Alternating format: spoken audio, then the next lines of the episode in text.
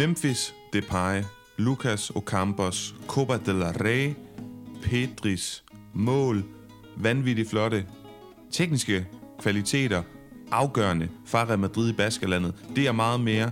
Her er lyden af La Liga rundt med Jonas Knudsen og Paulo Augusto Tichon. Og Jonas, lad os bare kaste os direkte ud i en øh, lille intro. Nogle noticias, nyheder fra det spanske fodboldlande Dam. Vi starter med Copa del Rey, fordi vi er kommet til en kvartfinale. Desafortunadamente, desværre, så kan vi jo ikke se det her. Vi kan ikke følge det på dansk tv på lovlig vis. Der er ikke nogen, der har købt uh, rettighederne. Men derfor kan vi godt snakke om nogle af de ting, som vi synes er særligt interessante. Og det er de kvartfinaler, vi har fået legnet op. Der er otte hold. Syv af dem har vundet turneringen før. Osasuna er det eneste hold blandt de otte tilbageværende hold i Copa del Rey, som aldrig har vundet turneringen før. Det er nogle uh, sindssygt interessante paringer, hvis øh, du spørger mig. Så lad os bare lige starte. Øh, aller, aller først, så nævner jeg de forskellige paringer, så godt tænke mig en hurtig procentsats, så kan vi dykke ned i dem bagefter. Barcelona mod Real Sociedad, er den 50-50, eller hvor ser du den? Nej, øh, i og med det trukket på Camp Nou, og, og Real Sociedad har vanskeligheder altid traditionelt ved at spille på Camp Nou, og i og med øh, den måde FC Barcelonas øh, forsvar er kørende på, øh, øh, på for tiden, så tror jeg, det bliver sådan ret, ret målfattigt opgør, som, som Barcelona kommer til at trække det længste strå i. Så jeg satte den til, til 65-35, øh, satte jeg den til lige der jeg vurderede i første omgang. 60-40 kunne man måske også godt øh, forsvare, fordi Real Sociedad de er bare øh, godt kørende. Men jeg synes stadigvæk, der er noget historik, der gør, at jeg sætter den til 65-35 i Barcelonas favør. Fair nok. Og så skal vi også have Real Madrid Atletico Madrid. Meget interessant, det bliver madrileño her i kvartfinalerne. Hvem går sejrsrigt ud der? Hvor er dine procenter fordelt?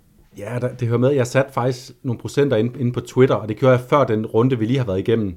Øh, og så er spørgsmålet, om jeg igen skal lade mig forføre af, at Atletico Madrid spiller en god kamp.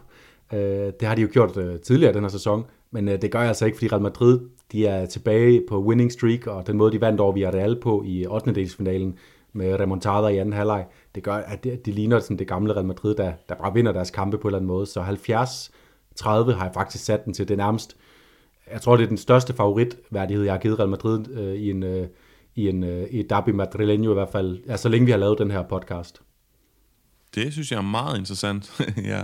og, og jeg er nødvendigvis overhovedet ikke øh, enig, men måske mere om det senere. Lad os øh, høre, hvad du tænker om Osasuna Sevilla. Jo, lidt interessant, fordi Sevilla jo er per definition nærmest et bundhold i den her sæson. Osasuna har vi rost meget i sæsonens indledning inde i en dårlig steam, vil jeg sige, og jo bare generelt en, en kærkom mulighed for begge hold til at gå sejrsrigt ud af det her ene opgør. Vi skal huske, der er ikke returkampe med. Det er først i semifinalerne, altså i næste, næste runde af Copa del Rey. Så det med at komme videre, og så altså lige pludselig stå i en potentiel semifinal Copa del Rey, kan give rigtig meget på kontoen. Ja, jeg synes, at Osasuna er inde i en dårlig resultatmæssig steam. Jeg synes stadigvæk, de, de spiller godt, ser, ser, ser gode ud i deres, deres kampe. Øh, og så på, på grund af Sevillas... Øh, form og den opmærksomhed, de nødvendigvis også bliver nødt til at have på, på La Liga, så giver jeg en lille smal øh, øh, favoritværdighed til Osasuna, også fordi de spiller hjemme på, på El Sadar oppe i Pamplona. Øh, 55-45 øh, øh, tipper det til i deres favør på grund af hjemmebanefordelen. Prøv at tænke sig, hvis Sevilla de gik hen og vandt Copa del Rey, det kunne, det kunne sådan trække nogle flotte tråde tilbage til den der Koeman-sæson. Er det i er det i 2008 eller sådan, jeg kan ikke huske, hvornår det er, i Valencia, hvor det er, alt er skidt, og han vinder Copa del Rey, men det er jo ikke rigtig ham, det er mere sådan spillerne, der demonstrativt vinder Copa del Rey, selvom de hader ham, og han bliver også fyret og sådan noget. Ja, øh, man, man, skal ikke vinde Copa del Rey med Valencia, så, øh, så får man en, øh, så får man en fyreseddel. Ja, lige præcis. Den, den kan man altså lige nu også ikke genkende til. Nå, men apropos Valencia, Jonas, det var faktisk ikke engang, øh, ikke engang scriptet, men så skal vi lige snakke om sidste opgør, som er Valencia mod Atletic Klub. Hvor ser du den? Ja, den er, den er sindssygt svær, fordi det er to hold, der begge to er svære at vurdere. Jeg holder rigtig meget af det Valencia-projekt, der er lige nu. Atletic Klub, vi så øh, igen i går, at de havde udfordringer med at skabe chancer, øh, så øh, det, det kan ikke blive andet end et fuldstændig utroligt tæt opgør, ligesom det også var i sidste sæsons Copa del Rey, hvor de også mødte, så vidt jeg husker, eller var det forrige sæson, hvor det gik helt til sidste, sidste spilleminut, inden det blev afgjort. Det er, det er en ren og skær 50-50 kamp.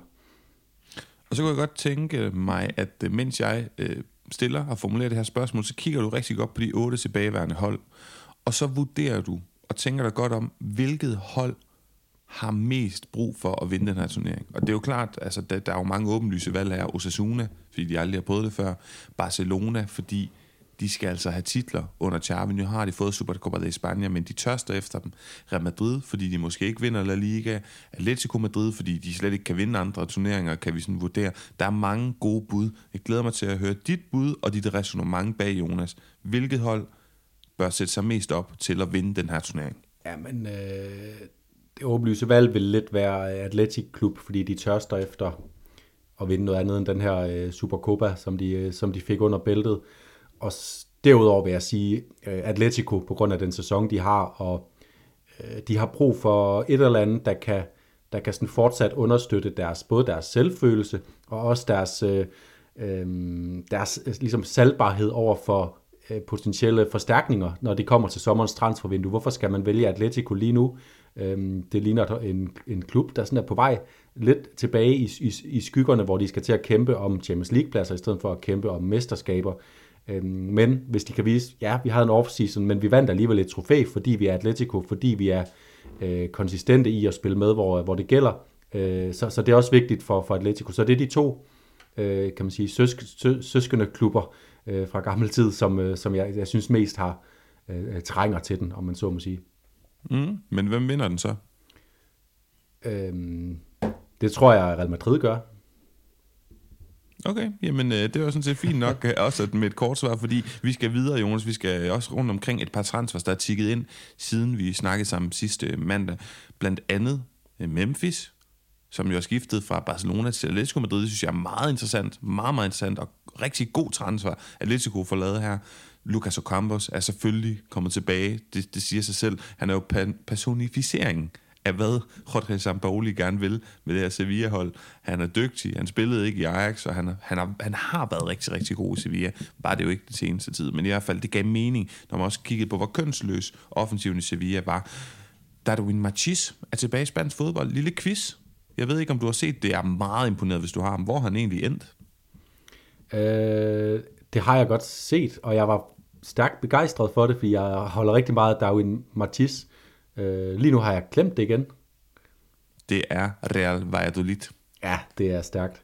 Og de kan nemlig godt bruge, øh, bruge lige præcis hans type. Altså, øh, Sergio Leon har bidraget lidt for dem. Sean Weisman har været sløjt kørende. Gonzalo Plata laver masser af ballade, men det er ikke altid, det rigtigt bliver til noget. David Martis, han er altså en, der får noget fra... Øh, får, får, noget, øh, får noget produkt på. Han er altid øh, sådan, øh, farlig omkring feltet, øh, tilbage fra, som vi husker ham tilbage fra Granada-tiden.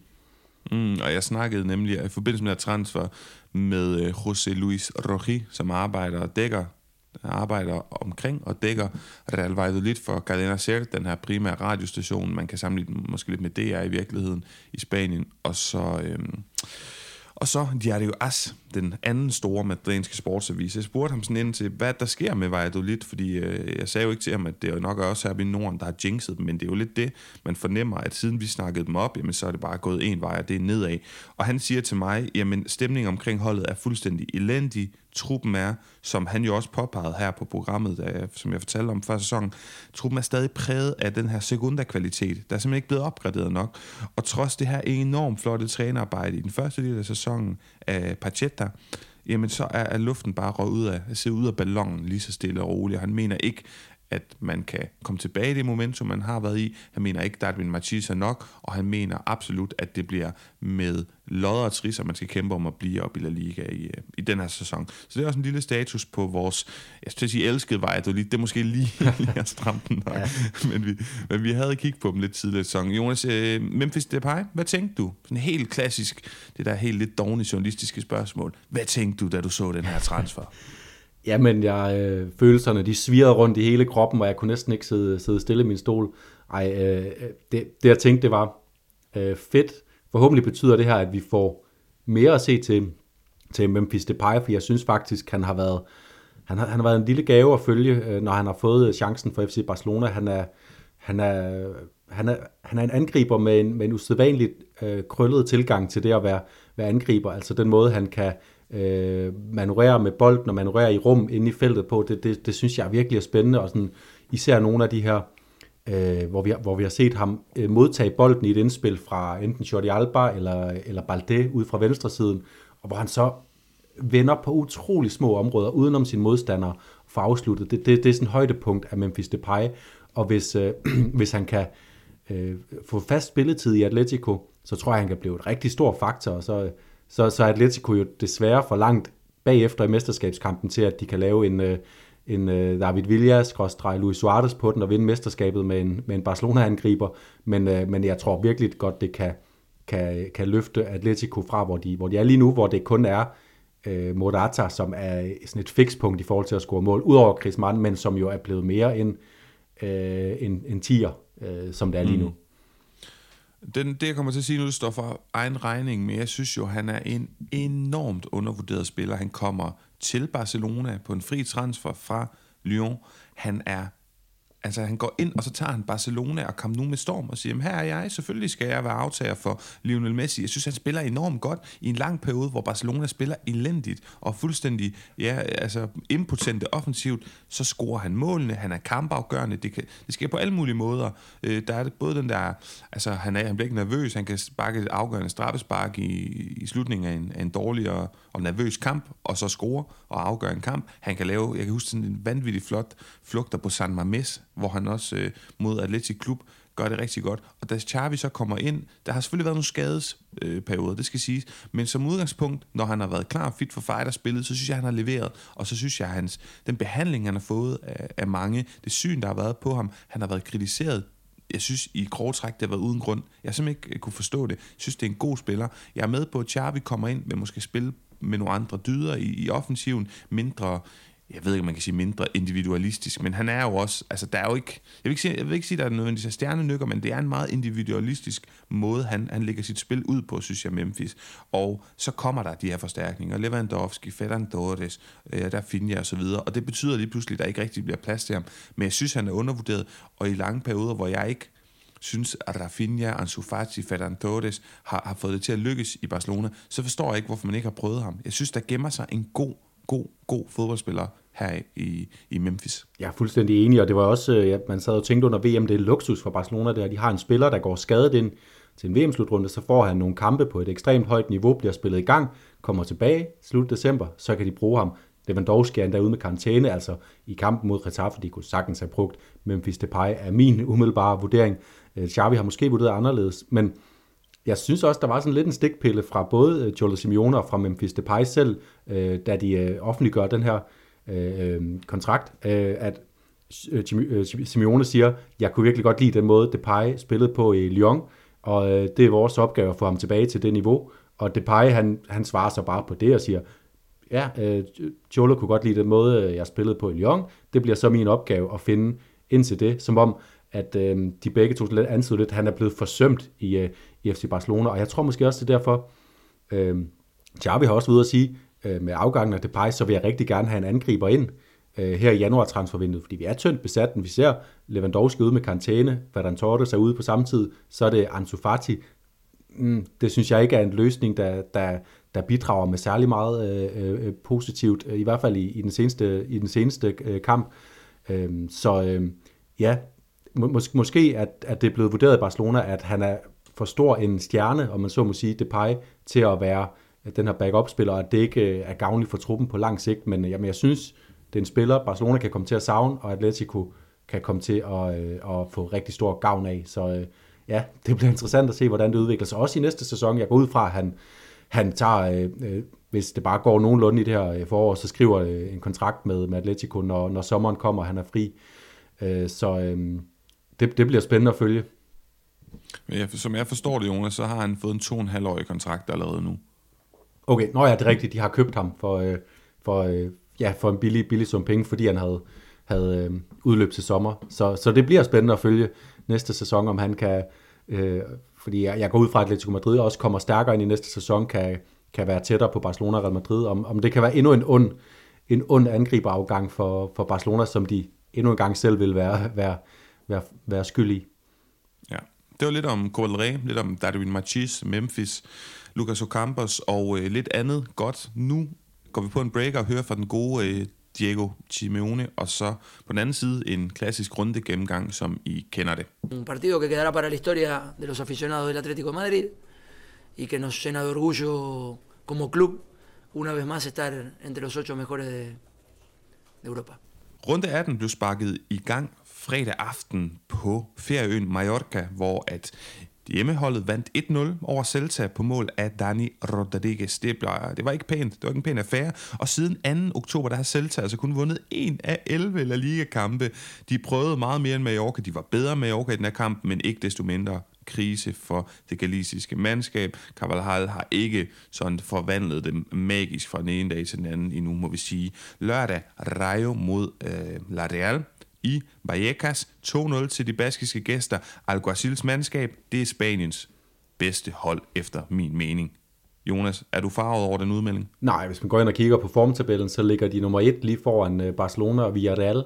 Så øh, det, det er jo svært at modargumentere. Jeg synes også bare, spørgsmålet lige, er, lige nu er, hvor højt, hvor højt kan de nå? Altså kan de blive ved med at vinde? Øh, fordi øh, ja, det, det, deres problem er jo, at Barcelona og nu er Real Madrid også tilbage på, på sejrsporet, at de bliver også ved med at vinde, så der er stadigvæk lange udsigter til at, at, at kunne decideret indhente dem, men lige nu har de manifesteret sig på tredjepladsen. De vinder endnu en kamp, og de gør det på en, en rigtig, rigtig svær udbane. Rayo Vallecano er også gode for tiden.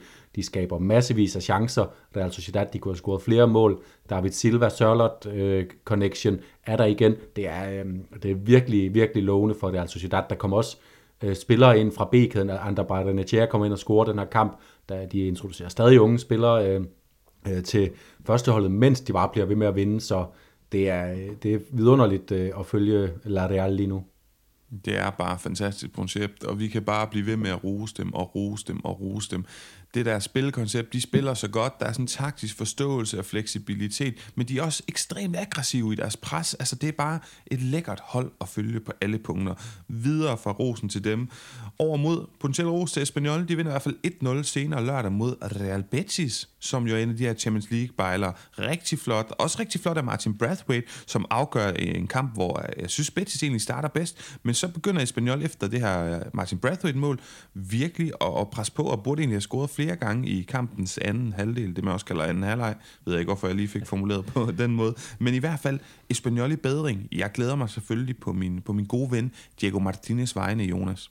Ja, og det, øh, som du siger, øh, efter Betis øh, banker lidt på øh, i starten, så skaber Espanyol lige pludselig virkelig mange chancer, udover Brathwaites øh, øh, fornemme mål, som er et, øh, et indspil fra siden, det skaber de flere chancer på, blandt andet en, hvor øh, der der laver en helt magisk øh, stikning, øh, ender som jeg blev spillet ind foran, hvor Ravi Puado af et eller andet årsag ikke, øh, ikke rammer bolden. Der var ellers øh, frit mål til at sparke den ind, men han, øh, han skvatter over sine egne ben. Og der er flere af den her slags situationer. De får også scoret et mål, hvor det så viser sig, at der er begået et lille bitte øh, frispark på, øh, på øh, ja, Aitor øh, Rybal med det, med, det, med det blå hår, tror jeg. Så og det er virkelig flot af Espanyol, og de har, altså vi skal huske, efter VM, de har spillet. De starter med at spille uafgjort i, øh, i Barcelona derbyet, så har de spillet uafgjort igen, så har de vundet to kampe i streg nu, og den her gang mod et, øh, et stærkt Real Betis hold. Det er endelig kommet i gang for Espanyol, og de kan måske lige sænke skuldrene lidt og sige, okay, uh, nedrykningsspøgelset, det forsvinder lidt, nu kan vi begynde at arbejde lidt op i tabellen, og måske på den her, de vil så gerne, både fansene, klubben og efter den her Diego Martinez satsning, lige måske kunne ende i top 10. Det vil være kæmpestort for dem, fordi så vil de kunne kigge frem mod næste sæson med sådan mere klassiske Espanyol-øjne. Det er jo et hold, der har sådan historisk set haft for vane at ligge op i top 10 og en gang imellem øh, tone frem på nogle øh, Europa League-pladser. Det har de været langt fra øh, at vise niveauet til i den her sæson indtil nu, men lige nu, der er der altså gode tegninger, og de har altså bare også nogle gode spillere, Rosello, Sergi Dader øh, og øh, Martin Brathwaite for den sags skyld. Jamen, øh, fremragende. Videre til Atletico Madrid mod Valladolid. Øh, Atletico vinder 3-0. Griezmann show fremragende Madre Mia, hvor spiller han godt lige nu. Og det her show og den her præstation fra Simeones tropper placerer Valladolid under nedrykningsstregen, som vi snakkede om ikke godt for dem. Sevilla mod Cadiz 1-0 til Sevilla i noget, man godt kan kalde lidt et derby. Der er kun lige omkring en times tid i bil øh, mellem de her to andalusiske øh, byer. Rakitic, han tog sagen i egen hånd i den her kamp. Han har en flugt, og han har et langt skud. Til sidst så tager han også ansvaret i forbindelse med det seneste straffespark, som bliver tildelt øh, Rodri Sampaolis mænd, og så scorer han, og så er det altså tre vitale point til et meget desperat, ikke særlig godt kørende hold. Søndag, Villarreal Girona 1-0. Jetta Moreno, han brænder. Girona scorer. Det her det sker alle sammen i de døende minutter. Så bliver øh, Gironas mål annulleret, og så står den altså 0-0, og så får Villarreal endnu straffespark, og så den her gang er det Dani Parejo, man vælger, skal sparke, han eksekverer sikkert, og så altså tre point til Kiki Setiens. Men Elche Osasuna 1-1, Jimmy Avila, fremragende hovedtidsmål af den her lille væver, men også meget ildre og bombastiske angriber, og så José Angel Carmona, der netop er landet i, øh, hvad hedder det, i Elche fra Sevilla, scorer 1-1. Rigtig flot. Af, af ham, som jo faktisk altså, er måske den bedste Sevilla-spiller den her sæson, og det er på trods af, at han scorer der mål i en Elche-trøje. Men mere om det måske, ja ikke senere i dag, måske en anden dag. Barcelona Getafe 1-0. Chavis chok mod La Liga, det fortsætter, og en kamp uden Lewandowski, en kamp, hvor jeg synes, Getafe var gode, det kan være, vi kan snakke lidt mere om det senere, og til sidst, fremragende, flot kulisse oppe nord på katedralen i Bilbao, San Mamés. Atletic Klub tog imod Real Madrid, Real Madrid vandt 2-0 på mål af Benzema og et mål af Toni Kroos. Jonas, inden vi går for meget ned i det, så har vi jo samarbejdet med Pondit, hvor vi jo altid øh, har lyst til lige at quizze hinanden lidt. Vi har også altid lyst til at reklamere for det her fremragende brætspil. Har man lyst til at købe det, så køb det. Arbejder man i en fritidsklub eller et sted, der mangler et brætspil, køb det. Og øh, spil det her fede, fede fodboldbrætspil som samler så mange mennesker, som har ikke kun spørgsmål om spansk fodbold, men om italiensk og engelsk og VM tilbage i 60'erne og EM og Champions League og masser af Superliga Også, og det danske ja. landshold. Spørgsmål om Ruben Bakker øh, i den danske Superliga, for dem, der virkelig husker tilbage til 90'erne. Der er det hele i det her spil, som bliver solgt, og også på andre sprog bliver brugt i mange, mange steder. Og vi har solgt mange eksemplarer med den her rabatkode LYDEN 20 l y d e n med store bogstaver 20. Vi er glade, fordi hver gang vi sælger et spil, så udbreder vi kendskabet til det her fantastiske brætspil. Ikke mere hint, ikke mere matador, ikke mere hvad I ellers spiller derude. Kom i gang med at spille Pondit, og ja, så betaler Pondit jo øh, de betaler også 100 kroner for hvert solgt spil, samtidig med, at I får 100 kroners rabat på spillet. Så det kan vi anbefale. Arbejder i et sted, øh, hvor I også en rent professionel virke øh, kunne bruge et brætspil, så kan det jo også være en mulighed for at, øh, at indkøbe det, og samtidig støtter sig i podcasten. Jonas, vi skal øh, til de her spørgsmål. Sidste gang var det mig, der fik spørgsmål, så nu, nu får du nogle spørgsmål, og jeg har valgt at køre sådan en lidt anderledes, fordi nogle af de her kort, der står en spiller, man skal gætte. Det gør der faktisk på alle. Men der er også nogle startopstillinger. Jeg har fundet tre kort med startopstillinger fra øh, spanske fodboldhold. Og så skal du gætte en tilfældig spiller i den her startopstilling. Jeg nævner selvfølgelig, giver nogle clues. Her har vi en startopstilling fra La Liga 4. november 2001. Real Madrid mod FC Barcelona. Real Madrid vinder 2-0. Og jeg kunne godt tænke mig at høre, hvem der spiller venstre bak for Real Madrid. I 2001, El Clasico, så skal, yes. så skal Roberto Carlos i hvert fald have været skadet, hvis ikke at det er ham, der spiller venstre bak i den kamp. Og du var jo, synes jeg, en lille smule hård mod mig sidste gang, så her, jeg vil ikke sige, at, at jeg er det sted hård, fordi du kan også godt huske spiller, men det var faktisk Raul Bravo, Ej, Jeg kunne give dig endnu et clue og sagt, at det var en skaldet vensterbak, så kunne du stadig godt have peget på, ja. på Roberto Carlos. Det er så sjældent, man får, får lov til at gætte på Raul Bravo, så det er jeg faktisk rigtig ked af, at jeg ikke, øh, at jeg ikke gætter her. Jonas, øh, så sidder jeg med en, en startopstilling. La Liga, 24. februar 2007, Atletico Madrid, Real Madrid 1-1. Og du kan faktisk selv få lov at, øh, at gætte. Du må bare ikke gætte på angriberen, de er simpelthen forkendte. Så vil du gætte på en målmand, en forsvarsspiller eller en midtbanespiller, hvis du bare rammer en af de, jeg kan sige, at de spiller en 4-4-2. Hvis du kan ramme øh, en af de, ja, ni spillere bliver det så, bagerste ni spillere, så får du point. Jamen, øh, skal vi så ikke bare starte fra bunden og sige, det er, det må være, det er 2007? Yes. Så tror jeg, det er, det er Atletico, jeg skulle gætte for. Ja. Ja, det er Leo Franco, der står på målet der. Rigtig flot. Jeg havde faktisk tænkt mig at, at spørge dig ind til, hvem der var målmand, så det er rigtig flot og fuldstændig korrekt. Øhm, til, hvis der sidder nogle Atleticos, eller hvis du bare er nysgerrig, kan jeg lige hurtigt sige, at vi har noget, jeg formoder er en græker, Saitaridis. På højre bak, så har vi Luis Pereira, C. Castro og Antonio Lopez, som fuldender den her firebakkæde, og på midtbanen Luciano Galetti, Maniche, eller Maniche, som vi jo siger her i Danmark, øh, Peter Lucin, og så José Manuel Jurado. Ja. Galetti havde jeg i hvert fald aldrig uh, gættet, og C. Castro nok heller ikke. Nå, Jonas, til allersidst øh, en velkendt kamp for rigtig mange mennesker. La Liga 19. november 2005. Real Madrid FC Barcelona 0-3 på Bernabeu. Øh, og teksten kan jeg da læse op for det her kort, selvom det ikke er det, du skal gætte på. Det er det tekniske unikum er sammen med Diego Maradona og Lionel Messi, den eneste FC Barcelona-spiller, som har fået Bernabeu til at rejse sig og applaudere. Det skete under nedensunde kamp i 2005, hvor brasilianere med det store smil scorede to vanvittige solomål. Jeg husker egentlig også, Andres Iniesta er blevet applauderet på Bernabeu, men det er så, hvad det er. Øh, du skal ikke gætte på Ronaldinho, fordi den er for nem. Så jeg kan godt tænke mig at høre, hvem der spiller højre og venstre bak i de her kampe. Jeg kunne godt tænke mig, at du kunne dem begge to, men, hvis, men en er også nok til at få et point. For Barcelona? Korrekt. Ja, det er jo, det er jo lidt svært, fordi de havde jo Belletti i den her periode, men ofte, blandt andet i Champions League-finalen 2006, så var det Oleguer Presas, der spillede højre bak, og det det satte sig på, at han også gjorde i den her. Og så må det næsten Korrekt. have været Giovanni van Bronckhorst på den anden bak. Jamen flot. Jeg vil ikke klappe, fordi jeg tror, det lyder dårligt i, uh, i en podcast, men det er rigtigt, Jonas. Yes. Du er, det er i den grad gennemført, det betyder, at i resten af dagens udsendelse, så er det dig, der har, har bukserne på. Det kan godt være, at jeg skal have fundet en anden formulering, så det lyder lidt åndssvagt. Øh, men uh, i forbindelse med dit mandat så kan du jo få lov at fortælle mig, hvor du synes, vi skal starte dagens udsendelse. Jamen, jeg synes, vi skal starte, øh, vi, vi starter simpelthen bagfra. Det var jo en flot søndag aften med først Barcelona Getafe og så Atletic øh, Real Madrid. Så lad os starte med øh, på San Mamés.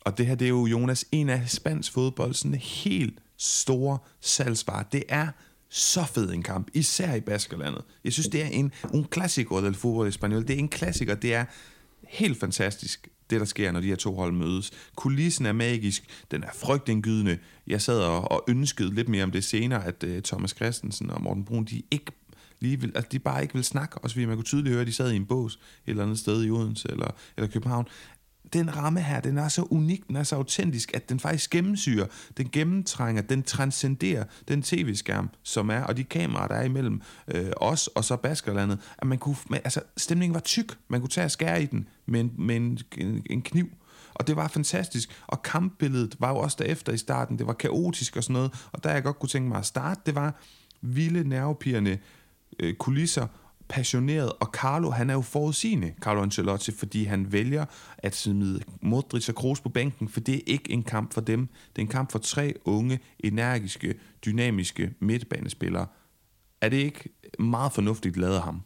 Jo, altså jeg vil sige, øh, da jeg sad sådan og, og varmede mig selv op til at se den der kamp, så tænkte jeg, det kan godt blive en svær kamp for Real Madrid det her, fordi de ikke har Modric og Kroos med. Og jeg sad og tænkte, det kan godt blive en svær kamp for Atletic, det her, fordi de ikke har Jerai øh, Alvarez og Inigo Martinez med. Så jeg synes, der var argumenter for, at begge hold vil få en svær kamp, men det viser sig jo, efter at Atletic Klub, de ligesom de første, det er jo nærmest kun 3-4 minutter, at de formår at ride på bølgen af, af, af fansenes øh, store engagement, og, og, og faktisk, altså de første fire minutter, der sidrede det hele sådan lidt, og de var hele tiden, øh, øh de erobrede bolden hele tiden af Atletic Klub, og de øh, spillede fremad, når de blev presset, hvilket hele tiden gjorde, at Real Madrid måtte, øh, måtte, måtte løbe ekstremt meget, så viste det sig, at Ancelotti havde ramt rigtigt, fordi øh, jeg synes faktisk, det er Eduardo Camavinga, som får vendt den her kamp til Real Madrids fordel. Han har nogle, øh, nogle situationer, hvor han vinder bolden under svære vilkår og får øh, holdt hovedet rigtig flot koldt og får spillet ud af situationerne, så Real Madrid lige så stille og roligt begynder at kunne sætte spillet øh, øh, ved at føre bolden op på, på Atletics banehalvdel, hvile lidt med den, spille rundt i, øh, øh, finde Ceballos i midten, vende spillet, og det, det synes jeg var, var Kammervingard, der gjorde, der gjorde den afgørende forskel, lige præcis den, i det øjeblik, hvor, hvor kampen skulle vendes. Øh, så jo, det, det, det viser at være, være godt ramt af, af Ancelotti. Jeg synes, at jeg tror, jeg synes, at, at Kammervenga, han spiller en rigtig god kamp, som du også roser om for her, men når jeg sådan ellers kigger rundt, så var det mere sådan en, en, en kamp, der skulle kæmpes hjem. Det var tre point, der skulle kæmpes hjem. Vinicius spiller ikke en god kamp. Det er altid den her med hønen og ægget. Han er irriterende i sin attitude, men han bliver også lidt uretfærdigt behandlet, synes jeg. Det er sådan hele tiden bare irriterende, men, men det vi kan blive enige om, det er, at han spiller ikke en god kamp. Det synes jeg egentlig heller ikke. Asensio er jo ikke sådan en trussel, heller ikke Benzema. Så det, vi sådan oplagt kan, kan kigge på og se det som sådan et, altså påklister som en etikette i den her den her Real Madrid-præstation, det er vel klassisk Real Madrid de senere år, lukker af defensivt, mandfolkepræstation, der bliver kæmpet. Øh, det er sådan mere øh, fysikken, fighterviljen, solidariteten på holdet, og, og det her med ikke at ville for meget frem af banen, men stå kompakt defensivt, som sørger for, at de får tre vigtige point på en meget svær udebane. Ja, og det, det er lidt sådan, jeg forestiller mig, hvis man så en Atletic Klub Real Madrid-kamp i, øh, starten af 80'erne, eller sådan noget, hvor det var, det var, det var simpelthen bare to hold, der pressede hinanden på alle mulige andre måder end sådan spillets kvalitet. For jeg synes faktisk sådan, jeg sad lige fem minutter efter kampen og, og funderede lidt, var det her egentlig en, en god fodboldkamp, jeg har set? Øh, og det synes jeg egentlig ikke. Altså jeg synes ikke, der var nogen af holdene, der spillede godt. Øh, Real Madrid endte jo med faktisk at dominere øh, ret, øh, spillet ret meget i første halvleg. Skabte de noget? Mm, ikke sådan for alvor, og det de skaber, det er så Asensio, der vinder en hovedstødsduel, der falder ned til Benzema. Det er virkelig flot mål faktisk. Altså Ceballos aflevering ind til Asensio må man heller ikke øh, undervurdere. Det er, det, det er godt, øh, god visionær aflevering, men det er en svær hovedstødsduel, han skal vinde Asensio. Atletic Klub overtager især de sidste 20 minutter af kampen med, med et ekstremt pres mod Real Madrids mål, men hvad får de ud af det? De får en masse hjørnespark, som ikke rigtig bliver til noget. De får en masse situationer, hvor, øh, hvor skiftesvist øh, øh Nico Williams og Iñaki Williams, de øh, prøver at komme til indlæg, men øh, enten så bliver de blokeret, eller indlæggene de rammer direkte ind i hovedet på, på Rydiger eller Militao. Der er ikke kvalitet i det, og når de så endelig kommer til afslutninger, så er der heller ikke kvalitet i det. Øh, billedligt gjort ved Nico Williams, som har en, en, en faktisk stor chance, hvor han rammer øh, ja, 15-20 meter, føles det nærmest øh, som om, øh, forbi mål, øh, og, og ligesom lever op til sin egen øh, ord inden Basker om, at han er ikke i form lige nu, han er ikke i humør, og det var, det var de altså desværre heller ikke i aften, fordi hele atmosfæren var der til at få en god kamp. Hvis der lige havde været en god præstation af Vinicius, en god præstation af Nico Williams, så kunne den her kamp have eksploderet og blevet, blevet flot ud over at være øh, underholdende på den her øh, intense måde, som et Atletic Real Madrid opgør altid vil være. Retfærdigvis skal det også siges, som du også får insinueret, hvis ikke bare direkte nævnt, at stemningen falder ret hurtigt. Det er du fuldstændig ret i. Man skal altså virkelig kreditere en flot kulisse, men den er ikke særlig vedvarende. Jonas, jeg kunne godt tænke mig, eller sådan, det, det er en anden pointe herfra, at når vi snakker om Atletic Klub de senere år, så var der den her situation, hvor de mangler en angriber, det hele ser skidt ud, Iñaki han kunne ikke score, om det så galt hans liv. Så kom Alex Bedinger ind fra italiensk fodbold, var det Torino eller sådan noget. Så begyndte det at se spændende ud. Så kom Nico Williams ind, så kom og Jan ind, og lige pludselig så man, at det her hold fik nogle reelle brikker og, og noget variation i sin offensiv og rykke rundt med, og det var det, som øh, Ernesto Valverde også profiterede af i starten af sæsonen. Et hold, der lige pludselig scorer masser af mål, til spændende ud offensivt. Han har jo bænket holdets største kreative kilde, og det er meget interessant, for han har gjort det ret kontinuerligt i en lang, lang periode. Jeg snakker naturligvis om Icardi Munyain, og jeg synes, det er meget, meget mystisk. Så det er mystisk, fordi når man mangler noget kreativitet, noget fantasi op foran, så ved man da, at det er en mand, der også rent statistisk udover at han er, han er flot at kigge på, og man kan se, at han er en god fodboldspiller, så kan, du, så kan du se på statistikkerne, at han blandt spillere i La Liga, og nogle gange også nogle sæsoner i Europa, har været en af de allermest chanceskabende spillere i hele Europa, i topfodbolden i Europa. Helt vildt kontroversielt i virkeligheden, at han bare ikke tæller for Ernesto Valverde. Ja, også fordi netop, netop øh, en af grundene til, at Williams-brødrene får det så svært, det er fordi, de kommer til at skulle udfordre øh, ned fra, øh, fra, fra rummene omkring øh, mellem øh, feltet og hjørnefladet og sidelinjen, øh, og så skal de udfordre fra stående mod øh, en Real Madrid-bak, som ovenikøbet har god opbakning på, fordi Real Madrid har jo, som vi ved, de har ikke noget imod at stå med øh, med, øh, med, med ni øh, mand øh, omkring eget felt øh, i, i perioder af kampene, og så bliver det bare umuligt for dem, fordi uanset hvor hurtig man er, så er der simpelthen ikke plads til at udfordre på de her, øh, i de her situationer. Øh, og der, der vil Muniain måske kunne, øh, kunne skabe lidt flere situationer, hvor at øh, Williams-brødrene kunne, kunne udnytte deres fart til at gå, gå bagom, og så løbe ind i bolden, i stedet for selv at skulle, skulle føre den udenom. Så, så det, det synes jeg også, øh, det, det undrer mig også, hvad det er, der foregår med, med Muniain øh, lige for tiden. Jeg har ikke jeg har ikke svaret på det spørgsmål, fordi øh, jeg, jeg synes, han er savnet, og øh, Berenguer spiller jo heller ikke nogen, nogen stor kamp, øh, når nu vi er ved, ved, øh, når nu vi er ved de spillere, som egentlig holder Muniain ude. Så det er, det er lidt et mysterium. Jeg ved ikke, om det er fordi, der skal være plads til, til, til Ojan Sanset og, øh, og, øh, og Valverde. Han ser lidt de to spillere som, øh, som nogen, der ligger i det samme rum, og de kommer til at forstyrre hinanden, hvis de er på banen samtidig. Men Muniain, Muniain kan sagtens være chanceskabende fra en kant, og så mister man selvfølgelig noget, noget af den fart, man har med de andre spillere, men jeg, jeg synes, det, det viser sig at være, være en fejlprioritering, i hvert fald i den her kamp, har måske også været det de sidste 3-4 stykker, fordi de har mistet noget af deres øh, momentum offensivt. Det må man i hvert fald bare konkludere. Jonas, har du mere øh, på den her kamp? Ej, jeg synes, øh, øh, du nævnte Asensio, jeg, jeg synes faktisk, han, han skal have ros for den her kamp. Jeg ved godt, det er ikke sådan en kamp, der gør, man tænker, nu er han øh, på sådan kvalitativt et niveau, hvor han han, en, øh, en Real Madrid-starter, men øh, hans, øh, hans indsats var, jeg synes, virkelig god. Han var, han var vigtig for, at, øh, at Real Madrid fik, øh, øh, fik domineret kampen, og selvfølgelig også med sit, med sit oplæg. Han, øh, han arbejdede benhårdt, og synes jeg også fik skabt nogle, nogle gode situationer, så, øh, så, så ros til Asensio, han får meget kritik for sin, sin, øh, sin indsats, og selvfølgelig kunne der være mere kvalitet stadigvæk i hans, øh, i hans spil, men når han nu øh, spil, spiller fra start, så synes jeg, han, øh, han griber det godt, og, og, og jeg tror, at Ancelotti er tilfreds med hans øh, præstation i, i den her kamp. Mm.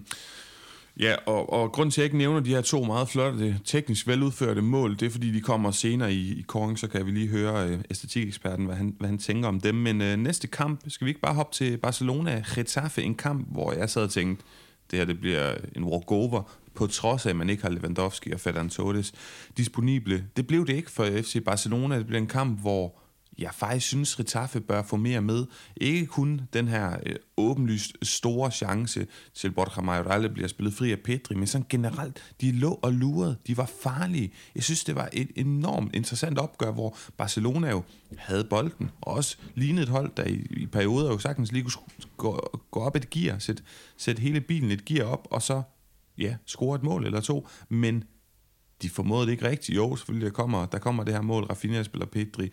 Øh, ja, blank for en mål og får scoret. Men alligevel, der sidder jeg og tænker, at den her kamp, den er langt fra slut.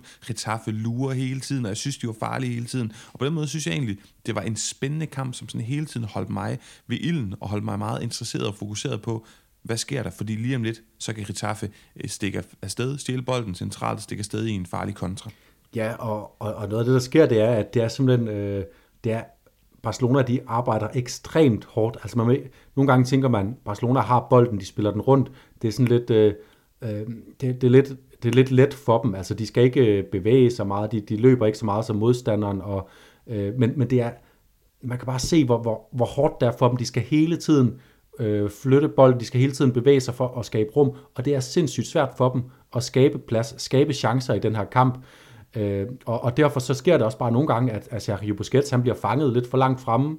Øh, nogle gange mister han bolden, nogle gange er det en anden, der mister bolden, og så bliver han, øh, Sergio Busquets, som jo er fuldstændig afgørende i den måde, han, øh, og det, det gør han i øvrigt også, han, han, af, han, han afviser flere øh, gode kontramuligheder til Getafe, men nogle gange så, så mangler han i restforsvaret, fordi at Barcelona har så meget brug for at overbefolke nogle områder længere frem i banen, så, så Busquets bliver lukket frem.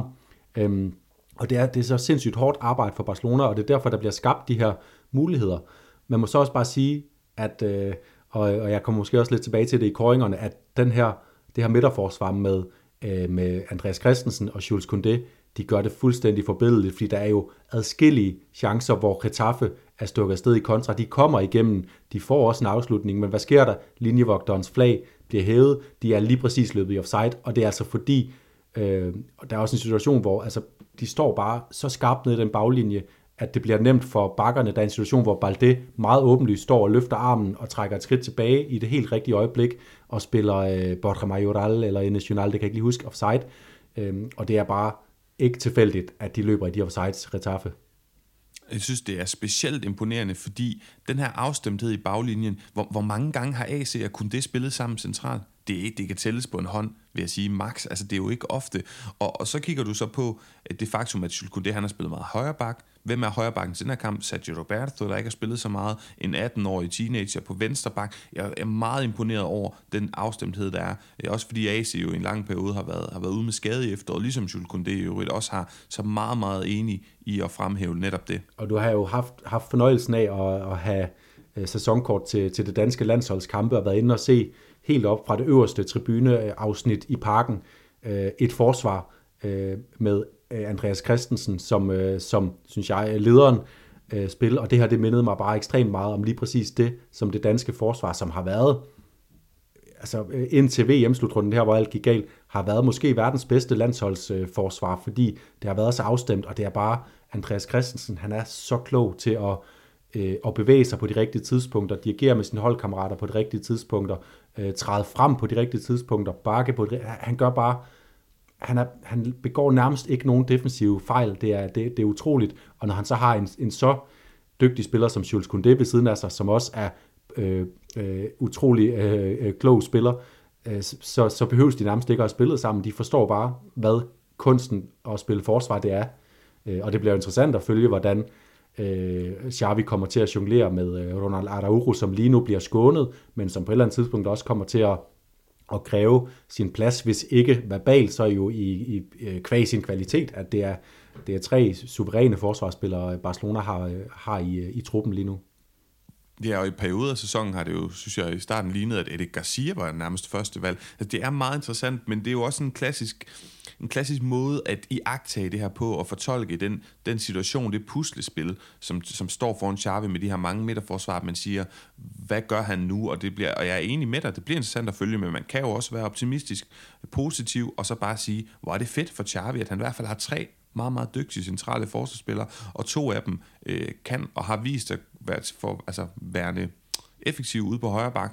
Araujo, der lukker Vinicius ned flere gange, kun det der, der også fint kan indgå i opspillet, der ikke, ikke ideelt, men han kan godt, og AC jo faktisk også har nogle minutter i benene tidligere i karrieren som, øh, som højreback. Så alsidighed, gode vibes fra, fra FC Barcelona omkring det centrale forsvar. Ja, og nu når vi lige er ved alsidighed og, og centrale forsvarsspillere og, øh, øh, og de danske, øh, den danske klaphat, så, så, øh, så må vi lige nævne ved det mål, Barcelona scorer.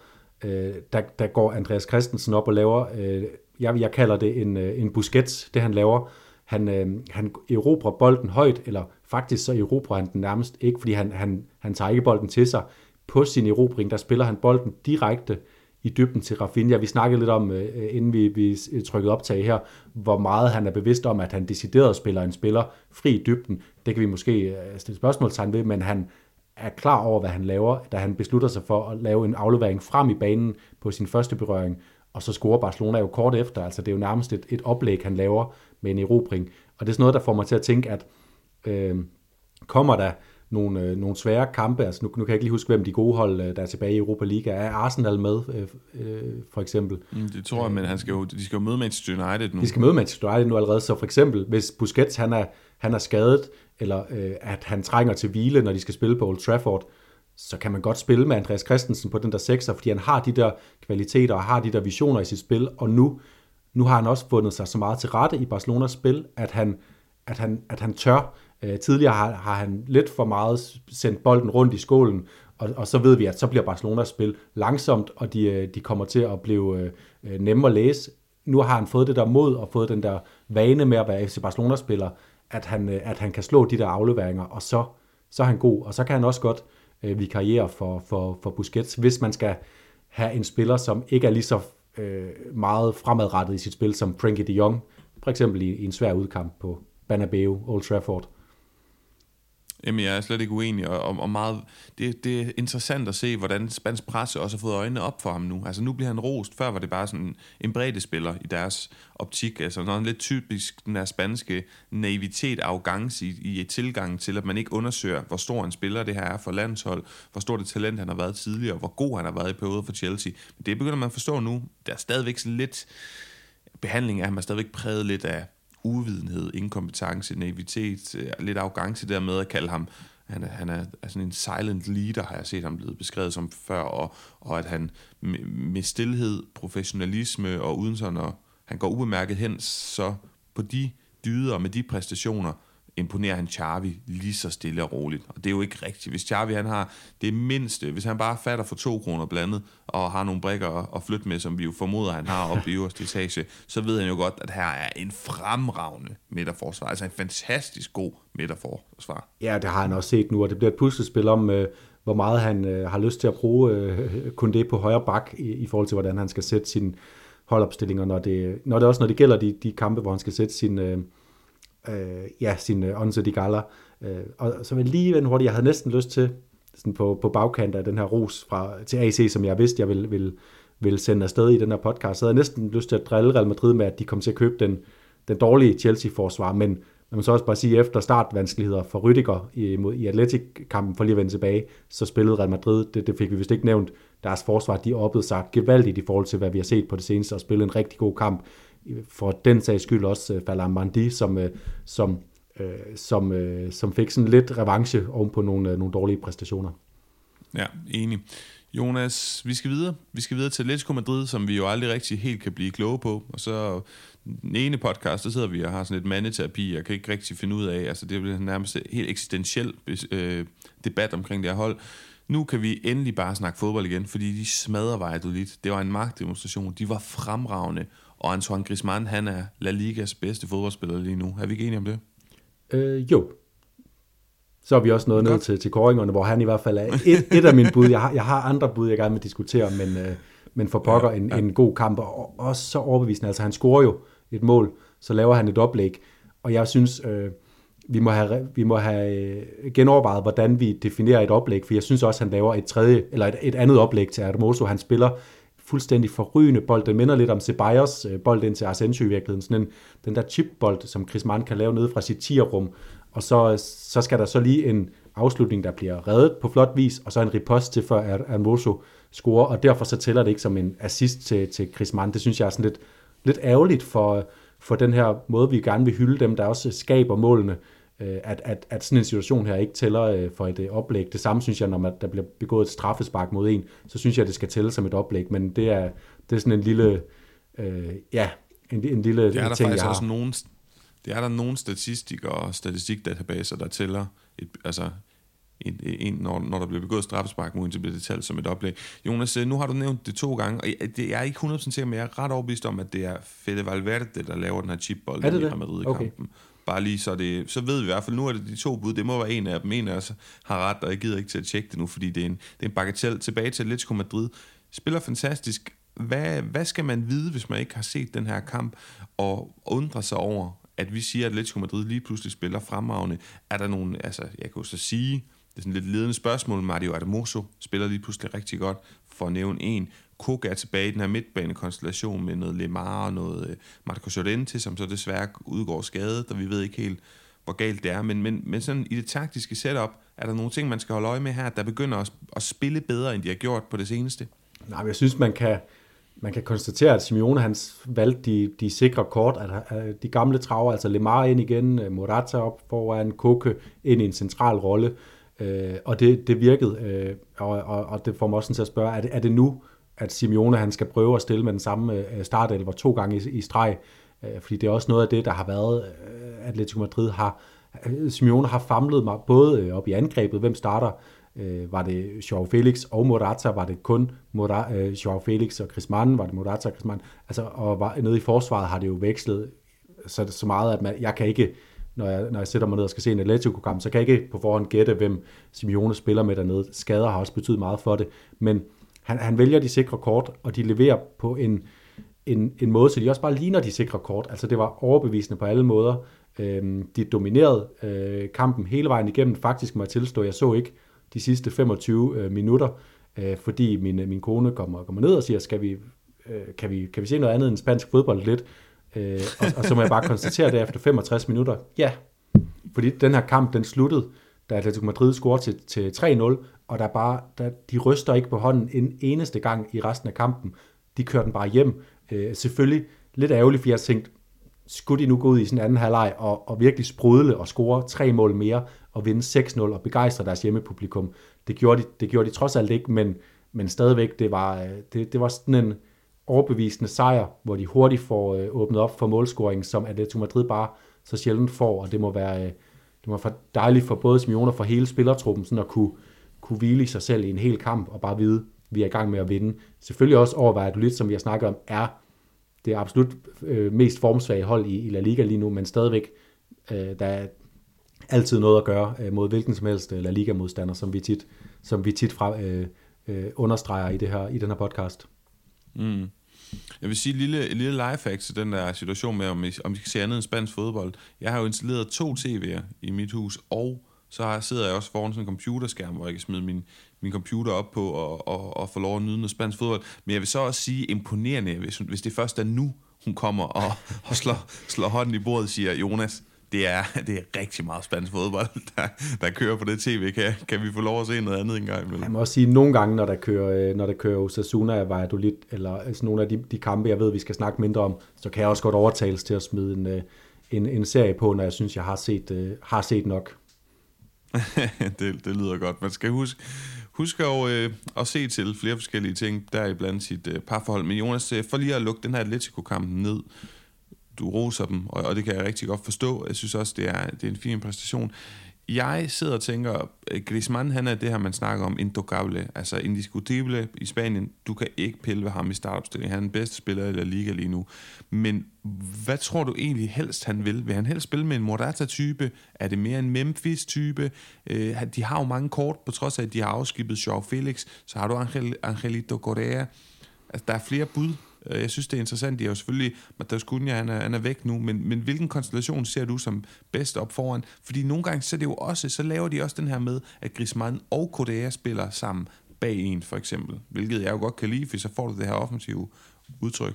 Ja, det, det tror jeg egentlig også er Griezmanns foretrukne øh, at have øh, en spiller, altså vi kan jo lave pangdangen til, hvad, er det der, hvad var det, der lykkedes for, for Frankrig til VM? Det var, at de havde Giroud, øh, Giroud, det var meget øh, fransk udtalt øh, måske, øh, op foran, som sådan den her, det her faste fikspunkt, der kunne lave pangdang, det er Morata, han altid kan finde ind i feltet, og så havde de Dembélé til højre, Mbappé til venstre. I virkeligheden lå de ikke til højre og venstre. Mbappé rigtig meget inden omkring Griezmann og spille, øh, og spille korte kombinationer osv. Og, og, og der tror jeg godt, han kan lide at have Morata foran sig, og så Angel Correa, det kunne være Depay, som er mere en, øh, en connection-spiller, og så tror jeg faktisk lige, lige præcis fra Atletico, den måde de spiller på for tiden, så er det vigtigere for dem, at det så er øh, fra bakkerne, eller fra de højre og venstre midtbanespillere, eller hvordan man nu lige ser det. Øh, Llorente på den ene side, Carrasco, Reinildo, hvem, hvem end der kommer, at det ligesom er dem, der kommer med bredden, og så skal han, så vil han, så, så tror jeg bedst, han kan lide, det er en bevægelig spiller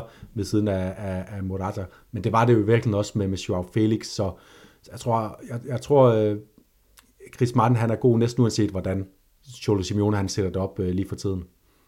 Vi krydser fingre for, at formen hos, øh, hos den her franskmand med det meget grimme hår fortsætter. Jonas, øh, en sidste pointe enten på den her kamp eller i runden, der gik, eller det kan være, at du har det i koringerne. Jeg har i hvert fald også en del at komme forbi der.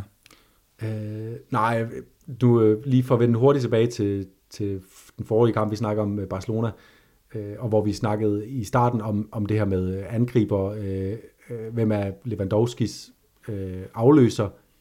Jeg tror, det havde været bedre for Barcelona, hvis det var Ferran Torres i den her ombæring. Nu var han også ude med karantæne, fordi Ansu Fati, han ser godt nok dårlig ud. Altså det er, det er ikke bare, fordi han, øh, han ser ud til at ikke at føle sig tilpas på angriberpositionen. Det er simpelthen også bare hans, hans teknik svigter. Øh, hans første berøringer er virkelig dårlige. Han, øh, han kommer ikke, øh, får ikke skabt plads til sig selv med sine berøringer. Han forbinder, øh, han har dårlig forbindelseslinje til Dembélé han, han finder ikke rigtig ind i noget øh, godt i den her kamp, og det er blandt andet også derfor, Barcelona har så svært ved at skabe, skabe chancer mod, øh, mod Getafe. Så det er sådan lidt bekymrende øh, for Ansu Fati, som jo stadigvæk er en spiller, der er store forventninger til, men det er lang tid nu, han har set, set dårligt ud, synes jeg. Mm, jeg er slet ikke uenig. Jeg har bare ikke rigtig lyst til at, at kende sig ved det, og, og, fordi så bliver det reelt, og så skal vi til at snakke om, at han jo ikke ligner den spiller, han, vi troede, han blev som var det største talent, jeg nogensinde kan mindes, jeg har set i en alder af 16-17 år, hvor, hvor målfarlig elektrisk han var på det tidspunkt. Og det gør man simpelthen alt for trist til mod. Så nu skynder jeg mig videre og smider en breaker på, og så kan vi kåre nogen. For det meste, jeg vil i hvert fald sige, at tre af vores fire kåringer er positivt stemte, så de kommer på den anden side af det her, hvor vi lykkeligt har glemt, at Ansu Fati ikke ligner det, han var engang. Jonas Rundens Detajasso. Jeg synes, tre spillere har stået for nogle øh, tekniske detaljer out of this world, uden for denne verden.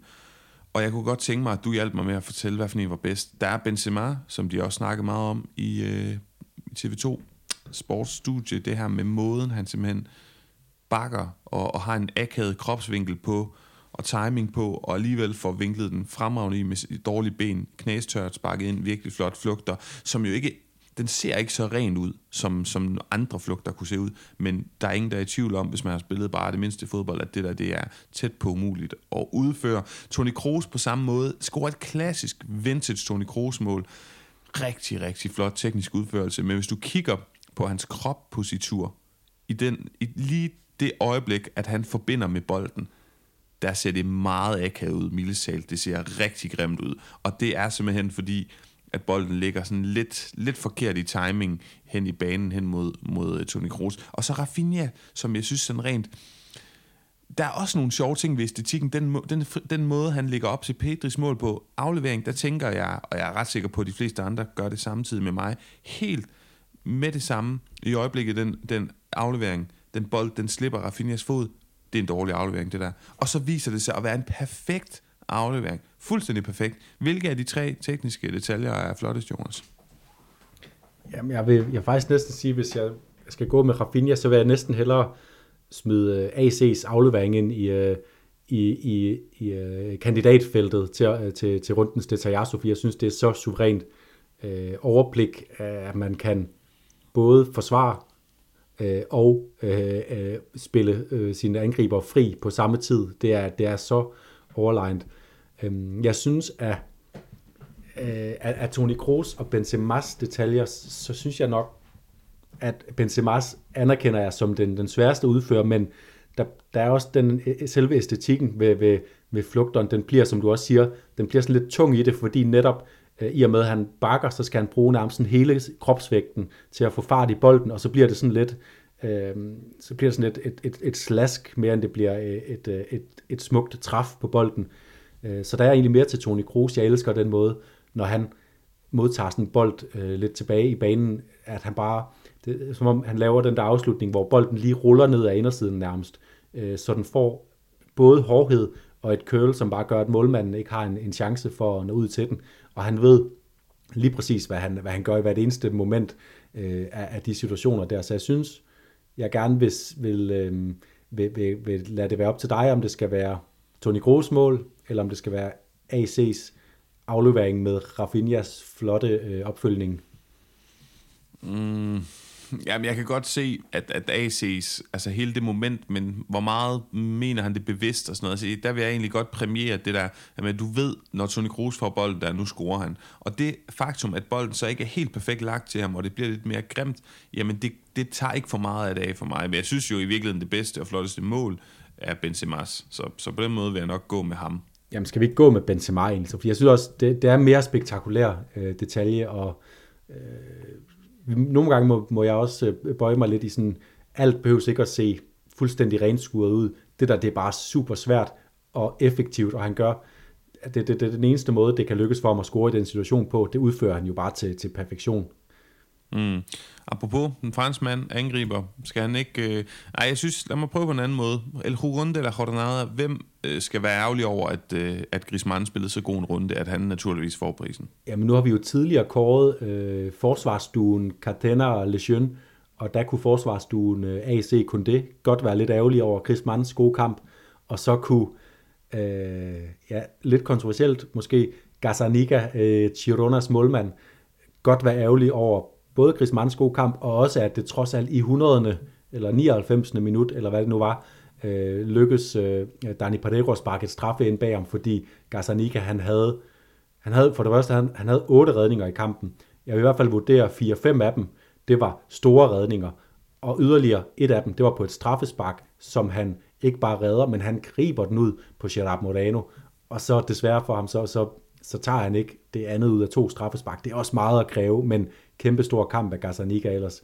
Øh, men ja, som du siger, jeg skulle argumentere op imod Griezmann, og det er svært. Ja, så Antoine Griezmann, han får den. Jonas øh, Drente og Cruyff. Jeg kunne godt tænke mig at starte med at, øh, at kritisere TV2 Sports dækning af, af spansk fodbold lidt. Og inden man øh, får noget galt i halsen, jeg kan rigtig godt lide TV2 Sports dækning af spansk fodbold. Jeg synes, den bærer præg af at være meget kompetent, meget professionel. Jeg kan rigtig godt lide sådan nogle dygtige, sympatiske folk som, som jeg, og vi har lært at kende personligt også rigtig søde folk, der altid øh, vil hjælpe, der er ikke noget at sætte en finger på det der. Jeg kan se på sociale medier, at mange, især mange, der, der ser meget italiensk fodbold, jeg ser jo øh, intet italiensk fodbold, de kritiserer TV2 Sports dækning af italiensk fodbold. Det skal jeg ikke kunne øh, gøre mig klog på. Jeg synes, man skal snakke ordentligt. Jeg synes, man skal prøve at, at, at, at sætte sig ind i, hvis man ikke har været inde i sådan en tv-studie, eller prøvet at, at, at formidle fodbold på den måde, at det er ekstremt svært. Det er ekstremt svært at komme til en fodboldkamp. De her ting er meget sværere, end det ser ud til. Og, og den forståelse skal man have med, når man kritiserer noget. Og jeg synes, forberedelsen, udførelsen, alle de her ting, der er ikke en finger at sætte på for det meste TV2 sportsdækning, men jeg forstår ikke, og det er jo ikke kommentatorerne, der har indflydelse på det her, som jeg forstår det. Jeg forstår ikke, at der er aldrig nogensinde dækning af spansk fodbold nede fra Spanien. Det forstår jeg simpelthen ikke.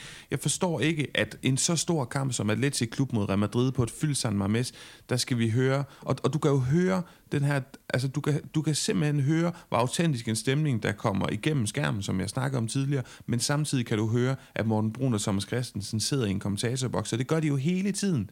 Det gør de hele tiden. Det ved vi, det har de sagt til os for åbne mikrofoner, men det, det kan være også høre og regne ud og det forstår jeg ikke. Det er, som, det, som jeg forstår strategien, så er det kun El Clasico, hvor de er til stede nede i Spanien. Ellers så hører vi aldrig nogensinde noget dernede fra, og det synes jeg godt nok er synd. Og det kan jo, jeg ved også, jeg har også snakket med Carsten Værge, jeg ved også, der er noget, noget, det er lidt svært, det koster nogle penge at komme derned, men jeg forstår ikke, hvorfor det ikke er en større prioritet. Det forstår jeg simpelthen ikke. Nu er corona øh, væk. Altså, kom nu derned en gang imellem. Lav nogle, nogle indslag. Vi bliver ved med at se det her Manita-indslag, selvom det ingen relevans har for den givende kamp i pauserne.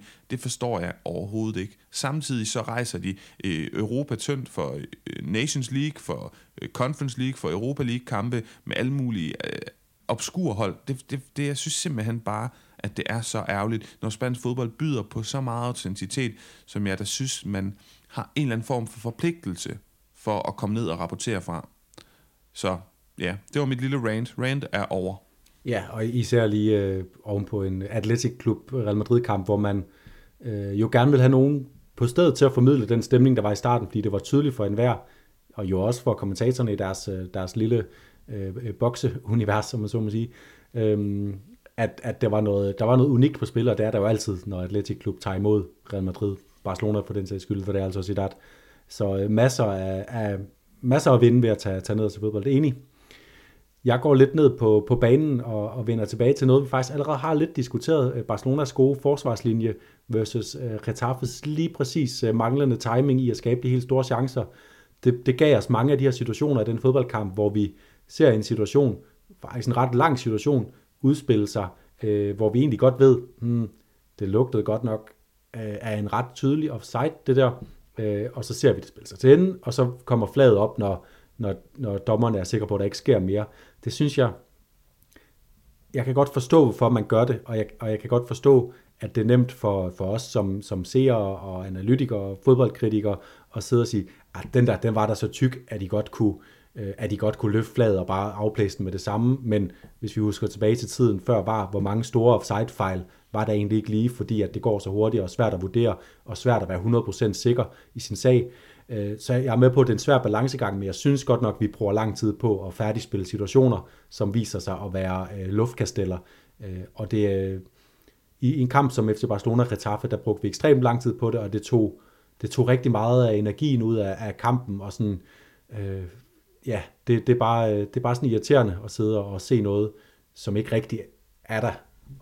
Ja, og hvis jeg skal supplere, så ja, nu kan det godt være, at jeg blander nogle kampe sammen. Var det, var det Real Madrids kamp mod Atletic Klub, hvor at, at, er det Vinicius eller sådan et eller andet? Der er en eller anden, der er i hvert fald en eller anden her runde, ved jeg godt er meget, meget bredt, som øh, bliver fløjtet offside i en situation, hvor kameravinklen viser, at nok ikke er det. Og det forstår jeg ikke. Altså dem, hvor vi alle sammen er sikre, så fløjt. Dem, hvor du er det mindste usikker, så spil den igennem. I hvert fald, hvis det handler om, at, at vi skal blive ved med at se de her situationer, hvor et hold scorer, øh, og, og så ved vi jo, at den bliver annulleret, fordi at, at offsiden den er ja, mange meter stor. Så enig, jeg kan, jeg kan kun øh, give dig ret. Jonas, øh, min krøjf, den går en sjældent gang skyld til danskerne i spansk fodbold. Philip Jørgensen, han er lige pludselig øh, meget tæt omkring førsteholdet Villarreal. Han starter mod Real Madrid, har kæmpestor tiltro, øh, Øh, til egne evner. Stor kamp, han bliver smidt ind i. Han, han er også tæt på at lave nogle kæmpe store blunder, men fedt for os, der dækker spansk fodbold på dansk, at øh, vi har ham at holde øje med. AC har vi rost en masse, spiller rigtig godt. Generelt er danskerne inde i gode perioder. Martin Brathwaite, kampafgørende. Og så har jeg et lille rygte med. Philip Billing til Valencia skulle efter sigende være en ting, der bliver arbejdet på. Nøj, jeg krydser fingre. Hold da op, det er, det er noget af, en, øh, af, af, af et rygte at bringe ind i podcasten. Det har jeg slet ikke uh, hørt om. Spændende. Det er altid, vil jeg gerne se danskere, så jeg kan komme ind og opdatere min, uh, min uh, quiz. Uh, kan du gætte alle danskerne i La Liga-historien? Dermed uh, reklameret for den. Lille spørgsmål, opfølgende spørgsmål. Philip Jørgensen, den der ripost, han giver i uh, Copa del Rey-opgøret, uh, skulle han ikke have gjort mere ved den? Jo, jo, altså øh, på den, på den måde er jo en, en plettet performance, han leverer præstation, der, der er jo også genereret noget tvivl omkring ham. Jeg synes bare, det er fedt, at nu skete det. Han spillede faktisk mod Real Madrid. Ja. At det var, ikke, var, det var ikke bare Pepe Dana, som stod, fordi at han er første målmand. Det er egentlig bare det, jeg vil rose. At nu er han aktuel ind omkring førsteholdet, men rigtigt, at hans præstation, den var ikke perfekt. Og det er også helt i orden, når man øh, står sin første kamp mod et, øh, mod et stort hold i en ung alder, og øh, ja, og jeg er fuldstændig enig i din, øh, din krøjf min, øh, min krøjf, jeg har været lidt været i tvivl om, jeg skulle gå med øh, give den til Espanyol og Breathweight øh, for at blive dansker, øh, danskergængen øh, for deres, øh, deres form, den måde, de har knækket en negativ spiral på øh, her øh, i det nye år, eller om den skulle gå til Copa del Rey, men jeg, jeg giver den altså til Copa del Rey for den gang kvartfinaler, der venter os. Det er udelukkende fantastiske kampe. Altså alle, alle kampene er enten er det, øh, det er de to største klubber i spansk fodbold, der kommer på svære, svære opgaver mod øh, byrival og mod øh, det mest formstærke hold i La Liga øh, henholdsvis. Og så er det Osasuna Sevilla, der skal dyste, altså, har, jo har lovet bliver et utroligt tæt opgør. Det samme kan man sige om Valencia Athletic Klub, som er to store klubber i spansk fodbold, men som ikke har andet end Copa del Rey at hænge deres titelhat op på i de her år. Så vildt spændende, og hvor vi tidligere har, øh, har rost det nuværende Copa del Rey-format for at have de, de små hold med lidt længere frem, så er det jo nu bare virkelig nærmest en all-star øh, øh, turnering, der, der, der venter os. Det er otte af de absolut øh, bedste fodboldhold i Spanien lige nu, der, der krydser klinger, og det kan altså også noget, og især fordi det er de her kvartfinaler over én kamp, øh, der afgør det. Altså det der derby madrileño, det bliver, det bliver fantastisk at se, at de bare skal kæmpe til sidste blodstruppe på en aften, hvor det hele bliver, bliver afgjort. Så øh, kæmpe Copa del Rey ros. Og så kunne man så lige smide en sidetrinte til, at vi ikke kan desværre se det. Mm, ja, meget enig. Jonas, sidste punkt på dagsordenen forudsigelse frem mod kommende runde, hvor Real Madrid og Real Sociedad, de krydser klinger. Og hvad gør Real Madrid, når de ikke er inde i en god periode, når det ikke er overbevisende offensivt, det hele glider ikke som smurt. De møder et hold, der er bedre end dem, meget bedre. De spiller virkelig godt Real Sociedad, og har et så flot øh, aftryk. Ja, men så vinder Real Madrid, så kniber de ballerne sammen, så vinder de øh. Det gør de blandt andet på en straffesparkscoring af Karim Benzema, så ham synes jeg, man skal købe til holdet.dk. Der var en lille anbefaling der. Det handler jo om, at, at når det ikke går godt for Real Madrid de her år, så er det som om, ja, de, de, sådan, de klemmer ballerne sammen, og så sådan lidt hostende, brustende, hakkende, haltende, så kommer de bare igennem de her stimer. Det er min oplevelse af det, og det er også derfor, jeg vælger at gå med, jeg tror, Real Madrid vinder den her kamp, og øh, de er samme ting, hosende, brusende, haltende, hakkende, kan man sige om Karim Benzema igennem hele sæsonen, men og egentlig også lige nu, som hans, hans udtryk, når han spiller fodbold i de her kampe i 2023, synes jeg egentlig også bærer lidt præg af de her ting, men han er afgørende. Han får scoret mål, han får lavet oplæg, han er kommet godt ind i 2023 på den konto. Det tror jeg fortsætter mod Real Sociedad. Ja, jeg er enig, og, og, og det er også et relevant tip, fordi mange måske har, som jeg har gjort, skiftet ham ud i forbindelse med, at der var Supercopa, og jeg nåede faktisk ikke at få listet ham tilbage ind, blandt andet fordi jeg prioriterede øh, at have Antoine Griezmann ind. Det var også en, en god idé, men ind med Benzema som anfører igen, det synes jeg også er et rigtig godt tip, og jeg tror også, ja, det, det er rigtig flot beskrevet det der med, at når det mest formstærke, spændende hold, de tropper op og skal møde Real Madrid, så ved man bare, at de bliver, øh, bliver lige tværet ud med et stryg med tommelfingeren på, uanset hvordan Real Madrid så kommer frem til det.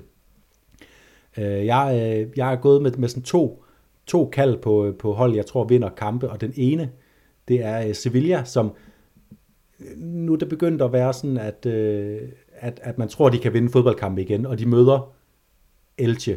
Altså det er, øh, det er stadigvæk, selvom de får uafgjort mod Sassuna på hjemmebane, så er det stadigvæk øh, et, et hold, man skal kunne besejre, og nu har Sevilla lige præcis nok sejl i vindene til, at jeg tror, de gør det. Og som husk, at fordi Sevilla har ligget, hvor de, hvor de gjorde her øh, ved starten af det her holdet spil, forårsspil, så er de faktisk ret billige. Man kan købe øh, Marcos Acuna til 3,7 millioner, Rakitic, som er Sevillas talisman, som du sagde lige nu, til 3,3 millioner, Montiel, der afkører verdensmesterskabet til 2,5 millioner. Jeg, øh, jeg vil personligt gå med Rakitic til 3,3 millioner på, på midtbanen. Der er altså god, øh, god garanti for, for noget, også fordi han sparker straffespark.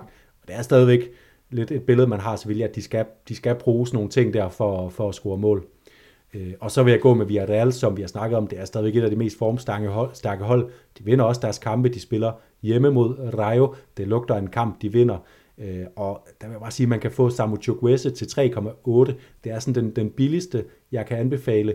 Øh, og det er, han er, par blandt andet den pris, fordi han stadigvæk er lidt uforløs. men jeg tror, vi er lige op over, at han begynder at, at score og, og lægge op i højere grad, end han har, han har gjort tidligere. Jamen, jeg synes da bare, vi skal slutte på den note, Jonas. Så er vi tilbage igen næste mandag. Mere snak om La Liga. Indtil da, så synes jeg, I skal have en skøn dag, en skøn uge. Og jeg synes, I skal kigge på det link, der ligger i den her tekst, som følger den her podcast-episode. Der er et link til Pondit. Der kan I gå ind og kigge. Læs mere om spillet. Hvis I er sådan lidt usikre på, hvad det egentlig handler om, har I nogle spørgsmål, så spørg Pondit, eller spørg os. Vi svarer gerne, vi ejer begge spillet og har været glade for at spille det. Og som sagt, kan I med den rabatkode, der fremgår i teksten, og øh, bruge den på linket for 100 kroners rabat, og samtidig støtte vores podcast, hvilket er meget, meget kærkommet. Tak for nu. Hasta luego. Nos vemos.